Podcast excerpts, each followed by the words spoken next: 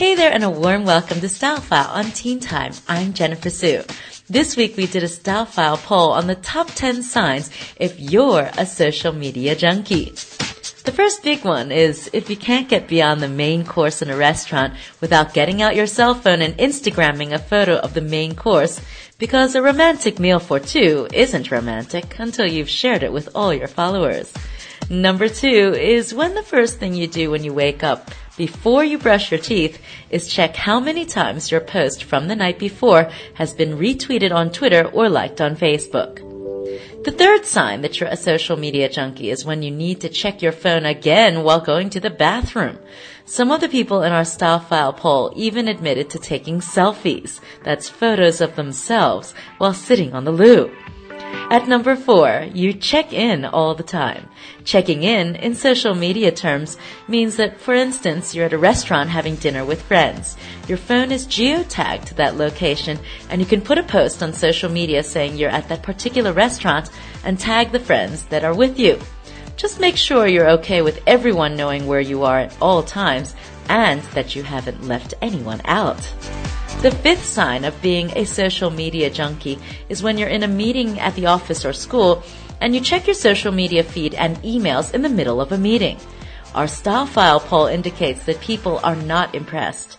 Not only is it impolite and shows a lack of proper business etiquette, but office workers say it's the number one thing that annoys them during a meeting. The other sign of being a social media junkie is when you're having lunch with a friend or business colleague and you need to check your texts and what those shoes your friends posted on Pinterest. It's time to put that phone away because people do notice that you're more Pinterested than interested in what they have to say to you. At number seven is emailing a work colleague who sits nearby you because you can't be bothered to speak to him or her face to face.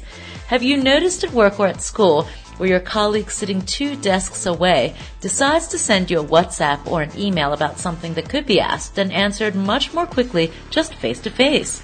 Stylefyle notes this as a growing trend, which many respondents say is one that lacks proper social etiquette and that people are actually avoiding face-to-face interaction.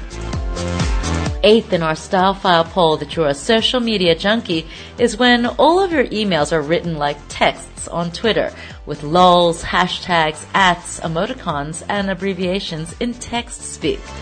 Maybe it's still acceptable with friends, but in the business arena, it's best to keep away from all that social media speak in formal emails if you want to be taken seriously.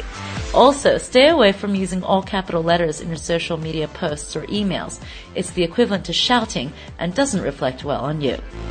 At number nine, you're a social media junkie when your phone chirps, twerps, and beeps sound constantly at every message, status update, and friends posts. Keep your smartphone on vibrate or silent when you're having lunch or in a meeting. And finally at 10, you know you're a social media junkie when you're watching a TV show like the Oscars red carpet and you race to be the first person to post something about that outfit a celebrity is wearing. And then when your Wi-Fi isn't working and the post goes out late, you're ready to throw that phone across the room in frustration. So are you a social media junkie? Well, let us know your experiences by tweeting us at TeenTimeRTHK or you can tweet me at Jennifer underscore Su. Have a wonderful weekend and we'll catch you next week for all the latest in fashion, trends, social etiquette, and style.